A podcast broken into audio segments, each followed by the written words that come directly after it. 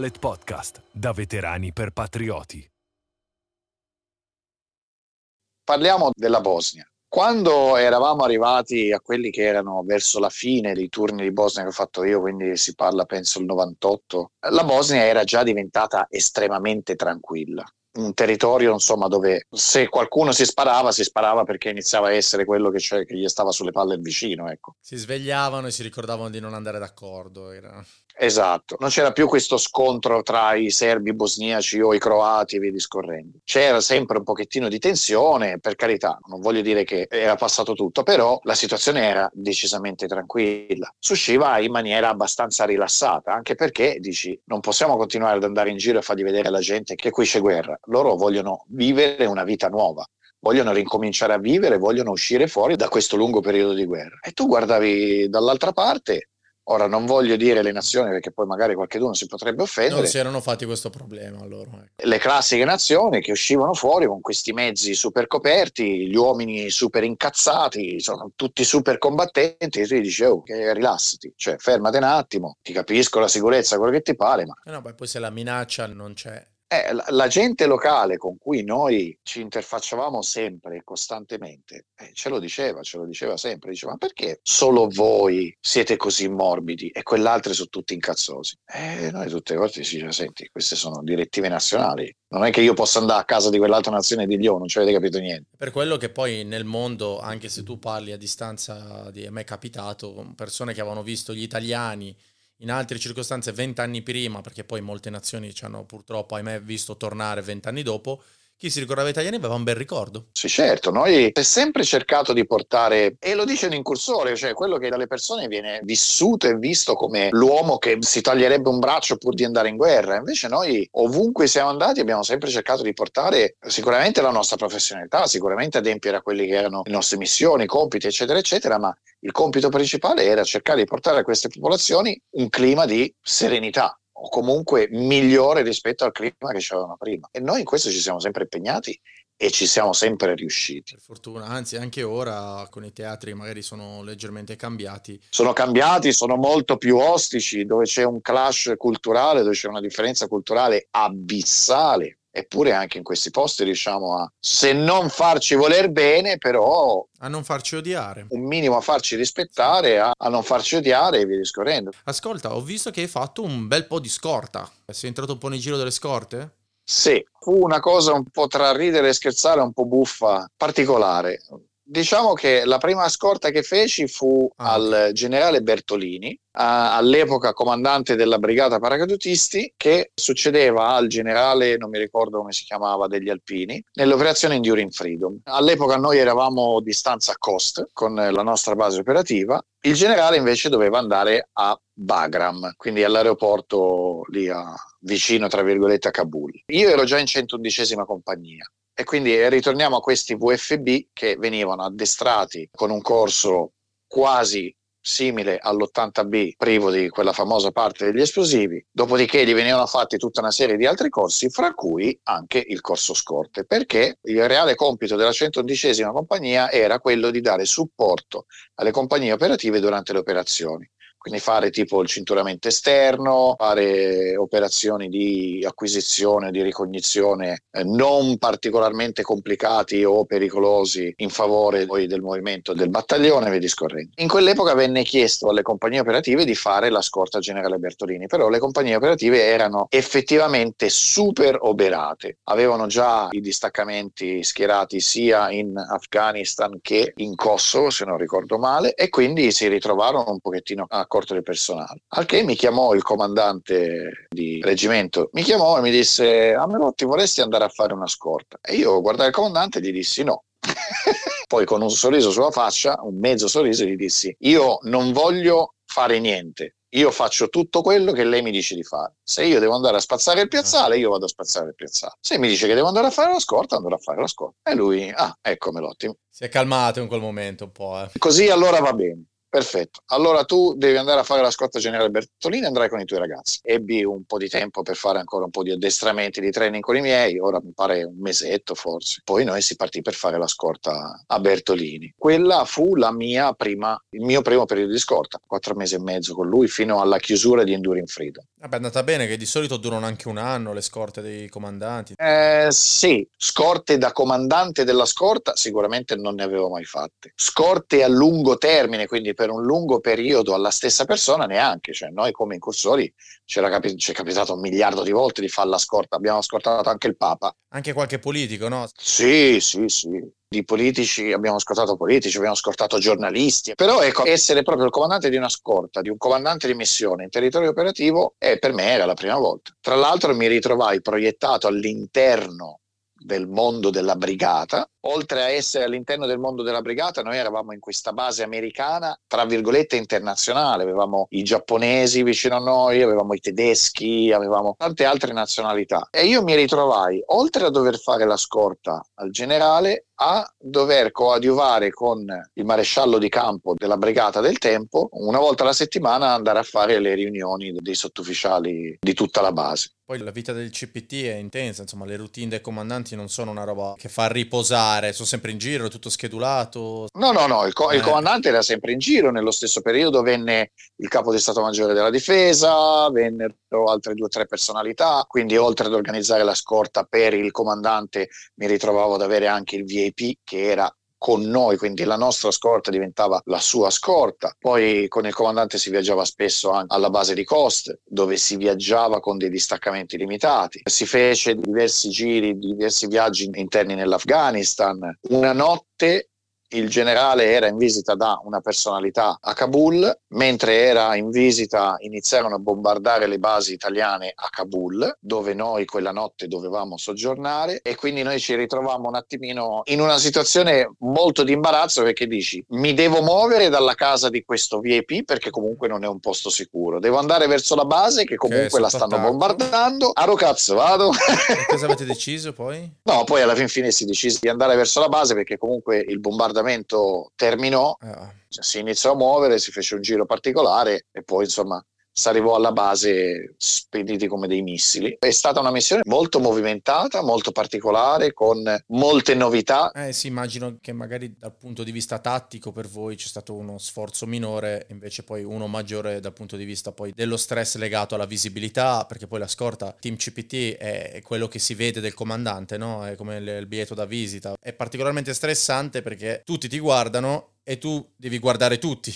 Bravo, io ti dico, sicuramente dal punto di vista dell'immagine neanche da raccontare. Noi dovevamo sempre essere i migliori, i perfetti. Sì, perché siete la macchina del comandante. Esatto. Però si è fatto anche tanti lavori a livello tattico. Eh? Il generale si è mosso tanto. Ah, ok nei suoi compiti, eh, non è che si andava in giro per i fatti suoi. No, no, parlo di combattere, intendo, magari generalmente il CPT non combatte perché insomma deve proteggere, se no vuol dire che qualcosa è andato male, però a livello di pianificazione, eh, quello è di gestione. Eh, ci siamo dovuti muovere tanto, ci siamo dovuti muovere tanto anche in aree particolari, se vogliamo sì. dire così. No, è stata una missione molto poliedrica, ho fatto veramente tante esperienze, tantissima soddisfazione con questi ragazzi che erano venuti, che poi si sono rivelati essere dei ragazzi incredibilmente in gamba, preparati, con voglia di fare, con la testa per quello che si faceva. Sono diventati tutti incursori poi? No. Ah. Di quelli che io avevo in Afghanistan ne è diventato solo uno incursore. Dalla scorta che ho fatto in Afghanistan poi sono andato a fare la scorta del vicecomandante della divisione sud-est della missione antica Babilonia in Iraq.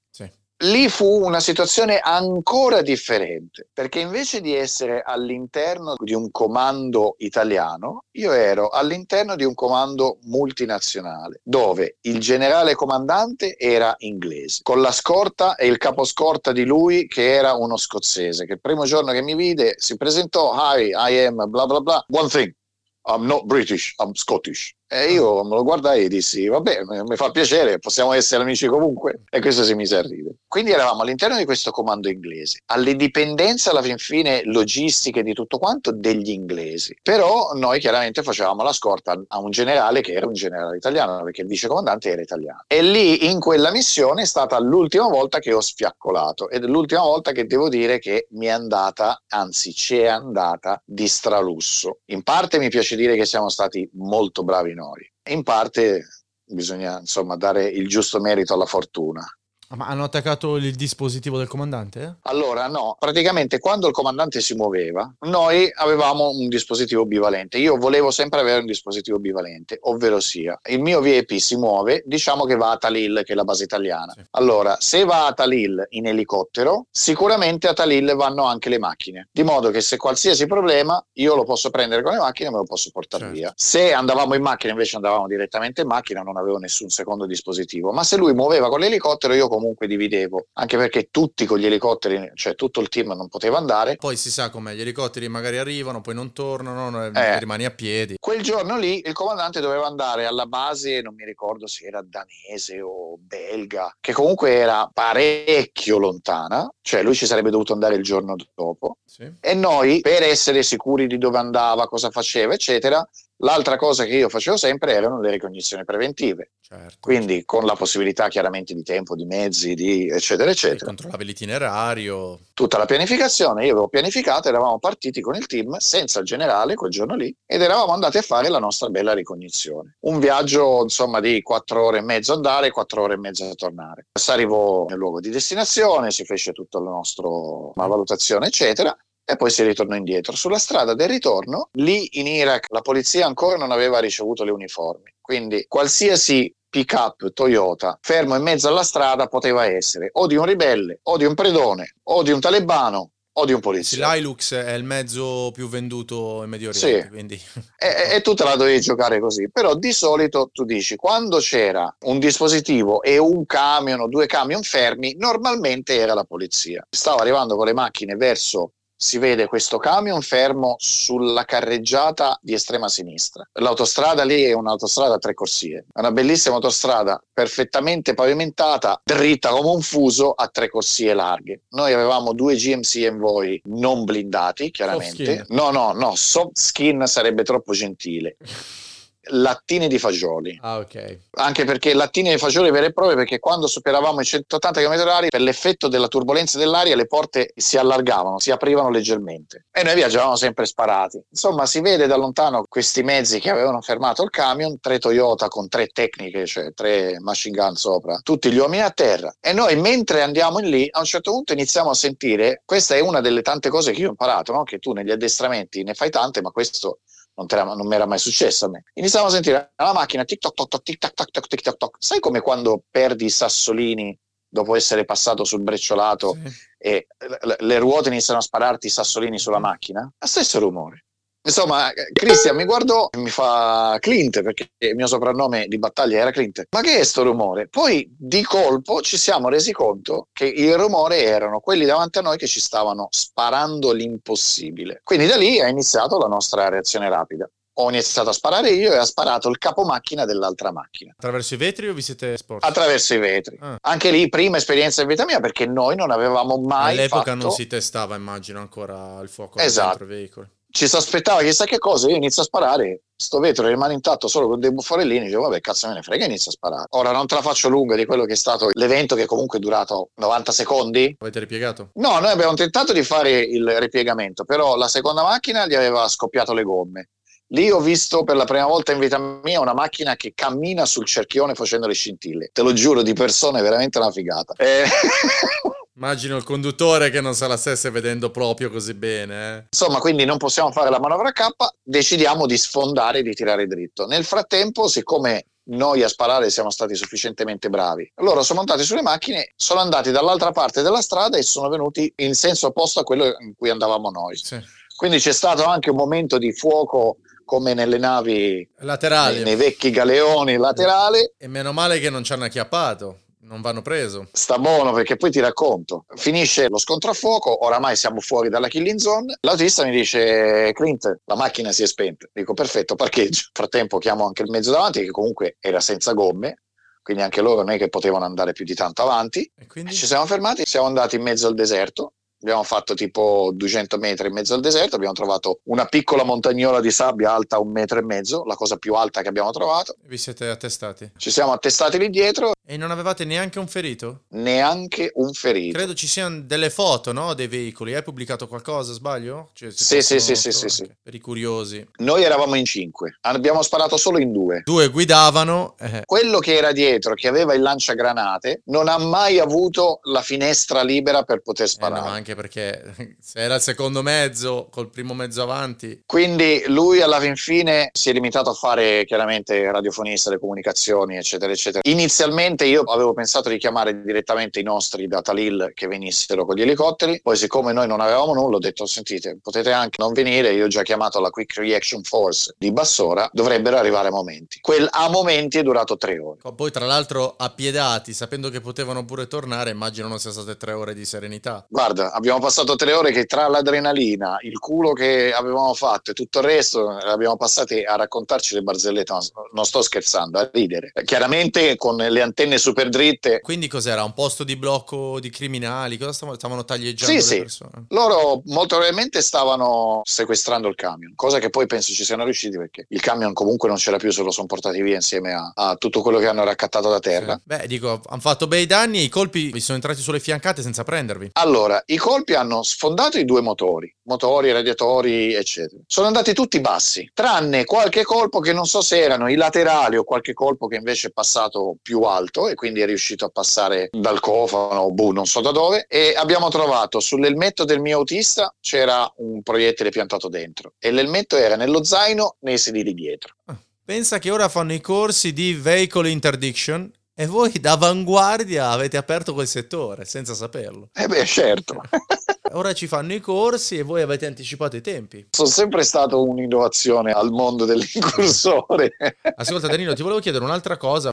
Hai fatto una spedizione nell'Artico, sbaglio? non sbagli. Ci tenevo a parlarne perché è una cosa di cui non si parla mai e soprattutto non si parla mai contestualizzata agli incursori, no? Mhm. Credo che sia, non so se ancora si fa, chiedevano gli istruttori roccia e gli istruttori sci per andare a fare questa spedizione nell'Artico, che è una cosa permanente, è una base permanente, no? Intanto in Antartide Italia ha due basi, una è solo italiana, che è la reale base italiana, una invece è italo-francese. Quella italo-francese sul plateau e fanno anche la notte artica, quindi stanno un anno. Ah, giusto, l'italiana è stagionale. L'italiana invece è stagionale, solo per l'estate. Il progetto Antartide richiede personale dalle forze armate per tutti i ruoli che siano logistici, da guida, di sicurezza e via discorrendo. Quindi tutto quello che è il supporto viene comunque da una componente o militare o ad esempio pompieri per quello che riguarda i vigili del fuoco e via discorrendo. L'aeronautica per la torre di controllo e quindi il controllo di tutte le operazioni di volo eccetera eccetera. A noi incursori ci chiamano perché noi siamo polivalenti.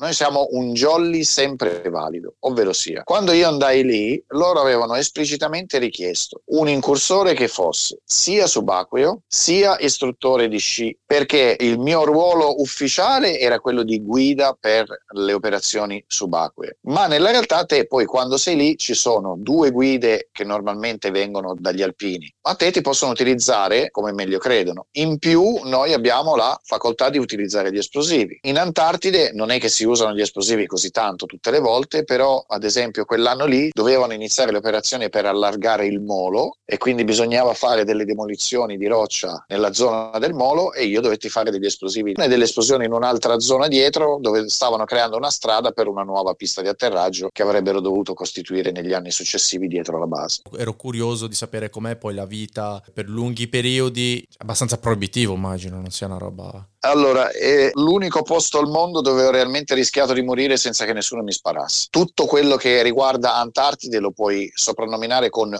unico, unicità. Te ti ritrovi su questi ghiacciai immensi che normalmente sei abituato a starci in cima a 3.000-4.000 metri di altezza, te sei su ghiacciai immensi che sono a 20 metri sopra il livello del mare. Sei con delle temperature realmente proibitive, perché insomma si parla di temperature che nella base italiana, quindi quella sul mare, si va dai meno 30 più o meno di minima ai a volte anche 0 gradi di massima. Uno dei compiti delle guide è quello di monitorare, aprire, mantenere, via discorrendo, quelli che vengono chiamati midpoint, cioè i punti di mezzo, perché nelle tratte aeree che tu fai sia con l'aereo o con l'elicottero ci sono dei punti di mezzo nel mezzo del nulla, circondato a 360 gradi da bianco, dove loro col GPS sanno dov'è, atterrano e lì ci sono dei bidoni pieni di eh, GP8, quindi di kerosene. Ah, ok, ok, ok. Per rifornirsi c'è la tenda di emergenza per eh, eventualmente dormire con i viveri, con eh, sacchi a pelo. Ok, hanno dei punti di emergenza. Esatto. Andavate a manutenzionarli voi? Il compito nostro era proprio quello, prima che gli scienziati facessero i voli, quindi si muovessero fra una base e l'altra, eccetera, eccetera, andare con i piloti e le altre guide a manutenzionare le aree, ribattere le piste, ritirare fuori i bidoni che nel frattempo erano stati sommersi dalla neve, ricontrollare che ci fossero i viveri, insomma che tutto il sistema funzionasse, che se le persone avevano un'emergenza o qualsiasi cosa si potessero fermare e riparare in quel posto lì. Te ti ritrovi in questa giungla bianca non esistono insetti, ad esempio. Il cibo non esiste scadenza alla fin fine, perché il cibo è sempre congelato. Dice la conservazione degli alimenti non è un problema se vogliamo cercare il lato positivo. esatto. L'acqua è salata o dolce del ghiaccio? Si potrebbe bere sciogliendolo o, invece essendo mare Sì, ghiacciato? sì, sì, sì, sì. È chiaro che se tu la prendi dall'ice pack è, è salata. Se tu invece la prendi Da livelli superiori? dalla terra, cioè dove ci sarebbe teoricamente terra, perché l'Antartide è un continente vero e proprio di terra, non è come il Polo Nord, come l'Artico che è solo ghiaccio su acqua. Lì è proprio un continente di terra ricoperto poi di ghiaccio. Se tu comunque prendi il ghiaccio da lì, lo puoi sciogliere, lo puoi bere senza particolari problemi, anzi, si usa quando si fanno i campi e via discorrendo, chiaramente l'acqua te la prendi proprio da lì. E la fauna com'è? Allora, gli animali principali lì sono i pinguini, le foche, le balene, l'orca assassina e gli scua. Gli scua sono degli stranissimi uccelli che sono un incrocio fra l'oca, il piccione, il gabbiano, eh, ti metti tutti i peggiori uccelli messi assieme, hanno un'apertura alare enorme, poi se vai sott'acqua, C'è vita sott'acqua? Perdona l'ignoranza. sì sì sì sì, sì. La temperatura dell'acqua è meno 1.8, e meno non, ghia- 2, non- meno 1.6. non inizia a ghiacciare? No. non inizia a ghiacciare sia per la salinità ma soprattutto Ah, per la salinità. pressione. Chiaro. Ma addirittura se vai in profondità l'acqua arriva anche a meno 8, meno 10. Ah, In Antartide ci puoi andare solo e unicamente per fare studi scientifici e devi lasciare l'Antartide il più intatto possibile. Perché? Perché l'Antartide nella realtà a oggi è l'unica parte del mondo che ci permette di studiare realmente tutta l'evoluzione del pianeta senza aver subito l'inquinamento di chi ci vive. Tutto quello che tu butti via alla fine della missione viene portato via dall'Antartide, non viene bruciato, non viene sversato, niente in Antartide. Perché l'urina viene rifiltrata in qualche modo e una parte ritorna nel ciclo dell'acqua. Tutti i rifiuti solidi, compresi gli escrementi, vengono impacchettati, inscatolati e portati via con la nave. ah, te. Io penso sempre all'Everest, no? Tutti parlano dell'Everest, poi ai campi base, adesso non so chi si documenta su queste cose, si può reperire in internet, Sì, è sì, un cimitero di bombole. Esatto. Adesso quando ho visto che c'erano almeno 30 basi ho detto vedrai che stiamo inquinando anche il 90% dell'acqua dolce. No, mi fa piacere sentire che in realtà non è così. Tu eri nella stazione Mario Zucchelli, confermi quella? Esatto, Mario Ok. Zucchelli. Sì, si trova su Google per chi è curioso, ci sono la Mario Zucchelli e la Concordia, che è quella italo-francese che mi dicevi. Perché non si sa, uno pensa agli cursori, pensa all'Afghanistan, all'Iraq e alla Somalia e quant'altro. Poi non si sa mai che si va un po' dappertutto, no? a fare un po' di tutto e c'era questa cosa bellissima che mi andava di raccontare e quindi ne ho approfittato. E sono invidioso, sono invidiosissimo perché ci sarei voluto andare, perché eh, tutti gli incursori a cui ho chiesto, tutti sarebbero voluti andare almeno una volta, però chi non era magari sommozzatore, chi non era istruttore roccia, chi non era istruttore sci, quindi se non avevi tutte queste componenti non ce la fai ad andare, non ti ci manda. Sì, sì. L'Antartide è la pura dimostrazione che le capacità dell'incursore sono realmente diversi scalini sopra quello che mediamente viene pensato. Le persone normalmente pensano all'incursore, come ho detto prima, no? come una persona che non vede l'ora di andare a fare la guerra, al pugnale in mezzo ai denti. In realtà invece l'incursore è una persona incredibilmente preparata. Io continuo a dire che il più stupido di noi, e probabilmente posso essere io il più stupido di noi, comunque è due spanne sopra molte altre persone, perché il bagaglio professionale, il bagaglio di esperienze, il bagaglio di conoscenze, di studi anche che facciamo noi durante tutta la nostra carriera, che questa è una delle cose che ho imparato quando mi hanno dato quei 21 libri alla scuola degli sottufficiali, sì. che non si smette mai di studiare, ma è un bagaglio incredibilmente importante. Un altro dei grandi pregi dell'incursore è che l'incursore dice sempre che deve imparare e che non sa nulla. È paradossale perché quelli più esperti poi o ti raccontano le cose con una semplicità disarmante perché tanto hanno fatto loro la materia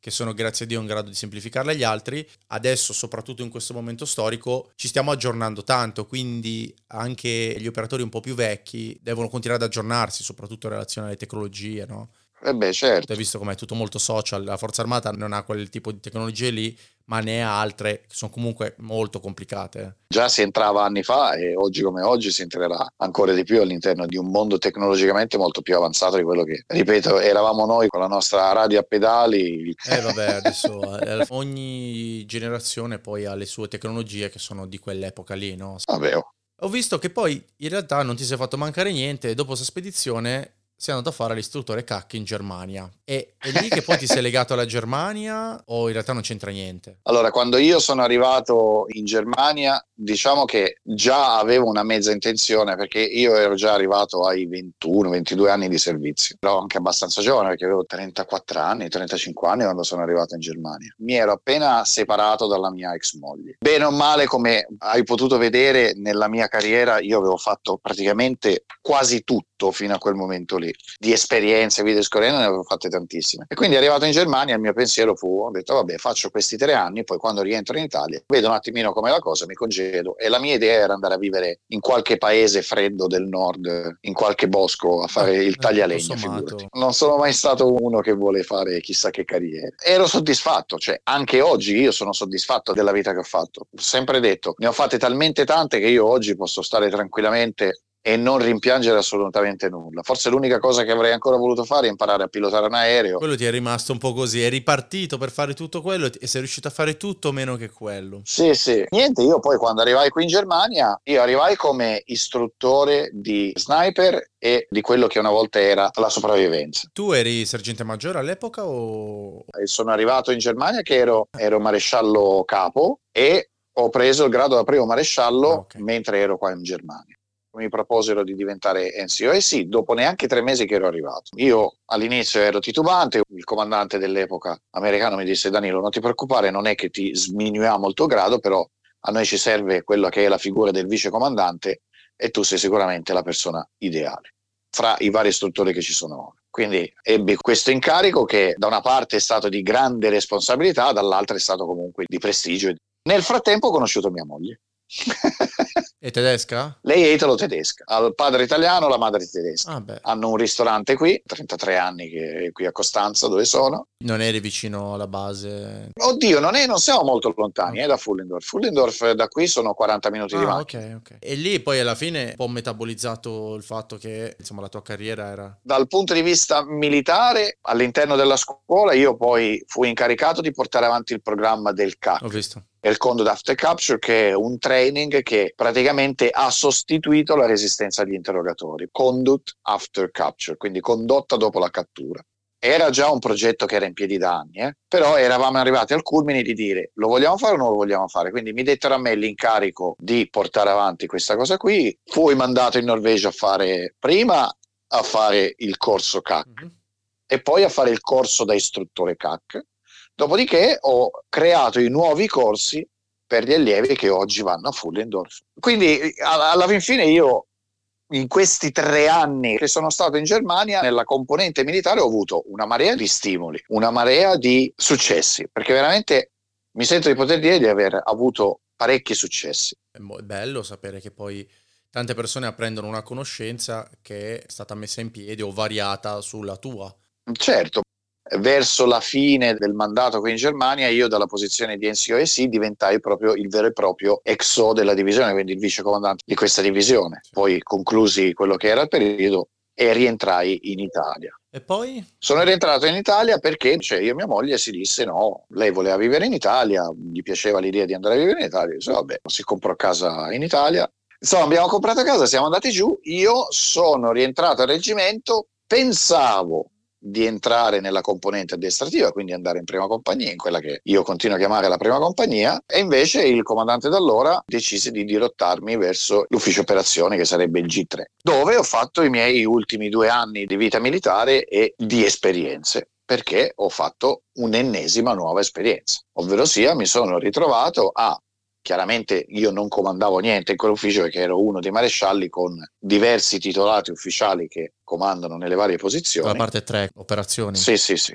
della parte operazioni, però mi sono ritrovato comunque a coadiuvare e gestire anche a volte le operazioni, gli addestramenti, le missioni e via discorrendo del personale, quindi mi sono ritrovato a fare un lavoro molto più tecnico, se vogliamo dirla così, sicuramente non il classico lavoro da incursore, però un lavoro tecnico, un lavoro che è abbastanza complicato e importante perché insomma organizzare tutto quello che è la parte degli addestramenti, anche i grandi addestramenti e via discorrendo, non è insomma una cosa da due passi. E durante tutto questo periodo stavi già ragionando la tua transizione? È stato un colpo di testa? O... No, ma a un certo punto con mia moglie ci siamo seduti e ora la sua famiglia aveva questo ristorante e avevano bisogno di una mano mia moglie ha sempre lavorato comunque nella ristorazione, aveva sempre lavorato con la famiglia, quindi gli è venuto a mancare un pezzo parecchio importante guardando mio figlio, noi si è fatto due calcoli e si è detto dove il futuro potrebbe dare più possibilità al nostro figlio e alla fin fine le ha detto senti, intanto io mi muovo in Germania perché comunque lui era nato, mio figlio è nato in Germania e quindi aveva tutto la mutua, tra virgolette, sì. se vogliamo dire così, tedesca, che doveva fare tutta una serie di visite periodiche, i vaccini, questo e quell'altro, quindi lei si è rispostata in Germania. Io ho continuato ad andare avanti per un anno e mezzo più o meno da quando lei poi è ritornata in Germania, però poi insomma fare un fine settimana sì, un fine settimana no, su e giù sono 750 km e non c'è neanche un collegamento aereo decente, quindi in un modo o in un altro mi toccava comunque viaggiare 7, 8, 9 ore e alla fine ho prima preso l'aspettativa, due anni di aspettativa e poi dopo due anni di aspettativa ho detto è inutile. La mia vita militare l'ho fatta, io ora preferisco dedicarmi a, a, quella che è la mia famiglia. Che mondo hai trovato fuori? Nel senso, ho visto che hai un po', un po' ti sei affacciato al mondo della security e security management, no? Allora, sì, diciamo così, quello che mi ha dato una mano ad uscire e non rimanere in mano in mano, anche perché una cosa che devo precisare, lo Stato italiano, quando tu ti congedi o anche quando vai in pensione, la liquidazione te la paga dopo due anni. Quindi trovai subito un'agenzia tedesca di sicurezza tedesca che mi offrì di collaborare con loro per la formazione del personale e poi per andare con il personale a fare il Sea Marshal, quindi le scorte sulle navi nell'Oceano Indiano. Sì.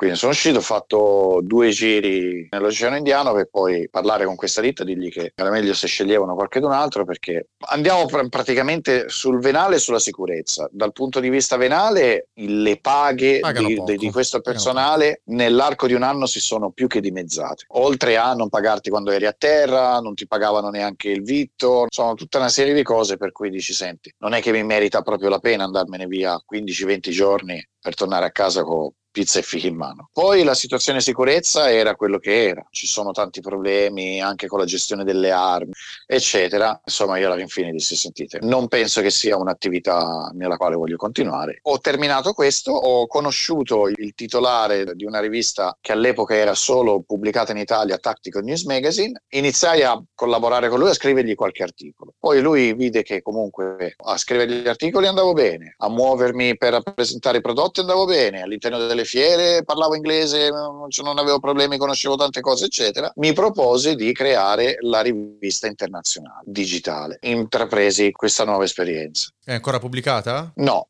No, non è più pubblicata perché l'idea era un'idea fenomenale, veramente fenomenale. All'epoca Facebook non aveva l'algoritmo che c'ha oggi e noi stavamo spopolando. Era... Vabbè, adesso censurano armi, armamenti e tutto quanto. Quindi. E poi come mai si è spenta poi questa cosa?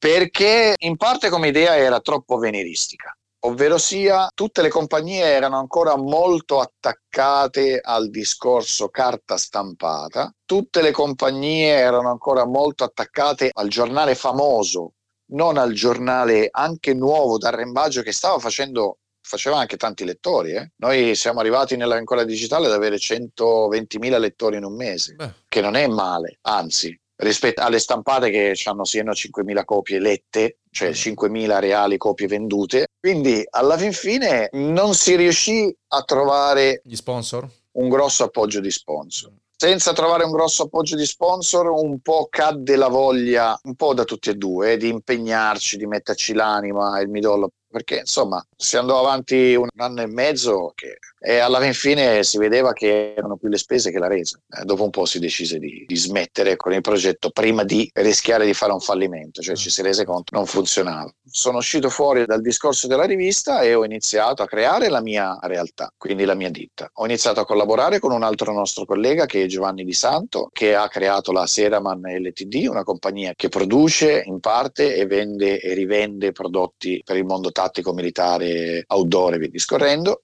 e allo stesso tempo ho ricevuto un'offerta da una compagnia di investigazione e sicurezza svizzera. Sono entrato in contatto con quello che è il mio attuale datore di lavoro, che è un personaggio di spicco che vive in Svizzera, sì. che mi aveva chiesto di organizzargli tutta la sicurezza della famiglia. Siccome io non ho le licenze per operare in Svizzera, mi sono dovuto appoggiare a una compagnia di sicurezza locale. Insieme a questa compagnia abbiamo preso in mano questo contratto. Il contratto poi con questo mio attuale datore, tra virgolette, di lavoro si è modificato perché le sue esigenze comunque si sono modificate, quindi il lavoro è diminuito moltissimo. Io ho continuato a collaborare sia con la Seraman che con la ditta di investigazione e sicurezza. Sì eh, poi a poco a poco la Seraman comunque rimaneva in Italia. Io nella realtà non riuscivo neanche più a essergli veramente d'aiuto perché eh, la distanza non aiutava. Avevo troppe cose da fare, quindi alla fin fine ho preferito sganciarmi da Giovanni. Mi sono concentrato con la parte svizzera e con quella che è la mia ditta, perché con la ditta di investigazione, quando abbiamo visto che comunque l'attività con il VIP era scemata particolarmente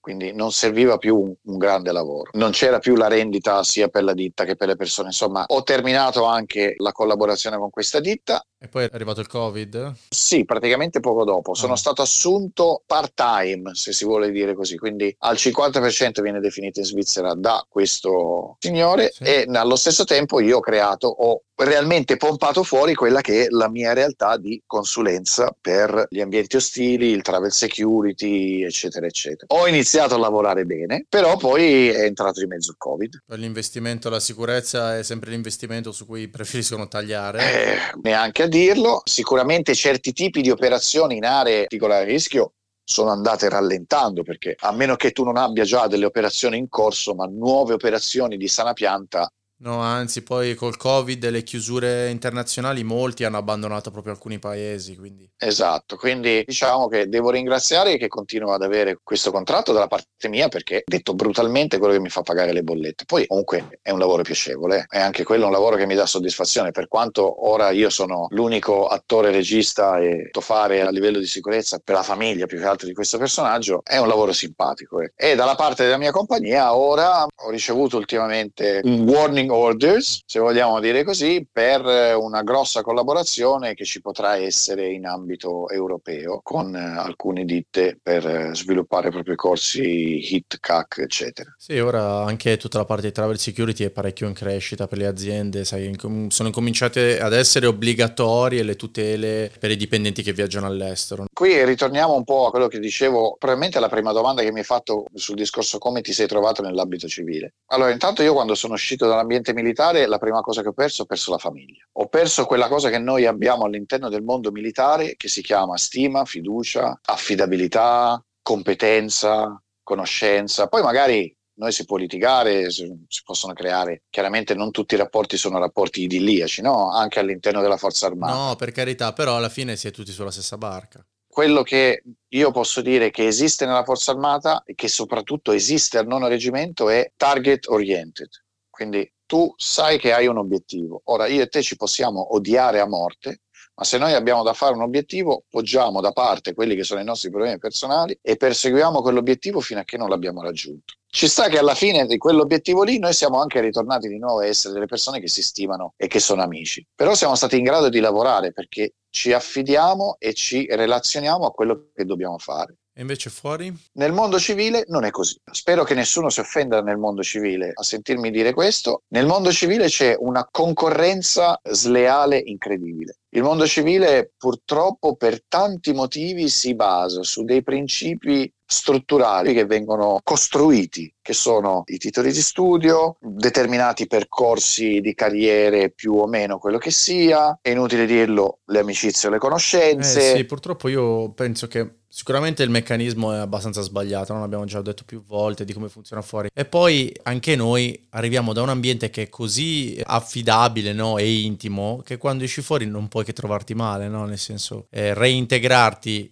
Al... Secondo me non è un fatto neanche di non io non vorrei dire non puoi che trovarti male, perché poi alla fine, cioè, non è che nel mondo civile si vive male, eh? assolutamente. Il fatto è che il mondo civile è, è, totalmente differente. Se volessimo parlarla in termini militari, ha delle regole di ingaggio che sono sproporzionate e sbagliate. Sono sbagliate anche in virtù di quello che serve a determinate società, che serve a determinate persone, che serve in determinate posizioni di lavoro. Sono tantissimi quelli che si lamentano di avere dei colleghi che sono inaffidabili, non sono capaci, sono incompetenti. Molti non hanno un reale coinvolgimento aziendale, no? La famosa owner leadership, molti, ma nell'azienda stessa che non riesce a crearlo. È l'educazione della nostra società che già non lo crea più. Il mondo attuale del lavoro sta cercando persone che abbiano la conoscenza e non persone che abbiano la competenza.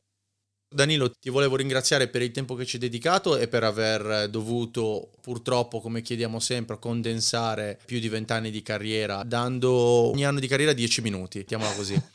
Eh, vabbè, ma è normale. Eh, sì, nel senso che poi tanti ascoltano, dicono sì, ma non avete trattato di quella roba, di quella roba ne avete parlato con un'estrema leggerezza, in realtà perché non c'è il, il tempo, no? Quindi sicuramente ti rinnovo un nuovo invito, così se vogliamo parlare di qualcos'altro, qualcosa l'abbiamo tralasciato. Eh, insomma, sono anche cose eh, che uno può sentirsi di raccontare come di non raccontare, no? Perché restano sempre dei contenuti professionali, al di là del fatto che non si dice nulla di che, però sono sempre intimi e quindi ehm, ti volevo ringraziare per aver ceduto con noi insomma, questi tuoi ricordi. Beh, io intanto ringrazio voi, ringrazio per questo progetto che avete messo in piedi e state mandando avanti perché come abbiamo detto all'inizio penso che sia una cosa estremamente importante. È importante per noi che siamo già fuori, ma ancora di più per quelli che magari un, un domani possono andare fuori. E poi è importante anche perché è anche giusto che il mondo inizi ad apprezzare le persone che lavorano per loro. Ciao Danilo. Ciao, buona ciao. serata. Ciao ciao.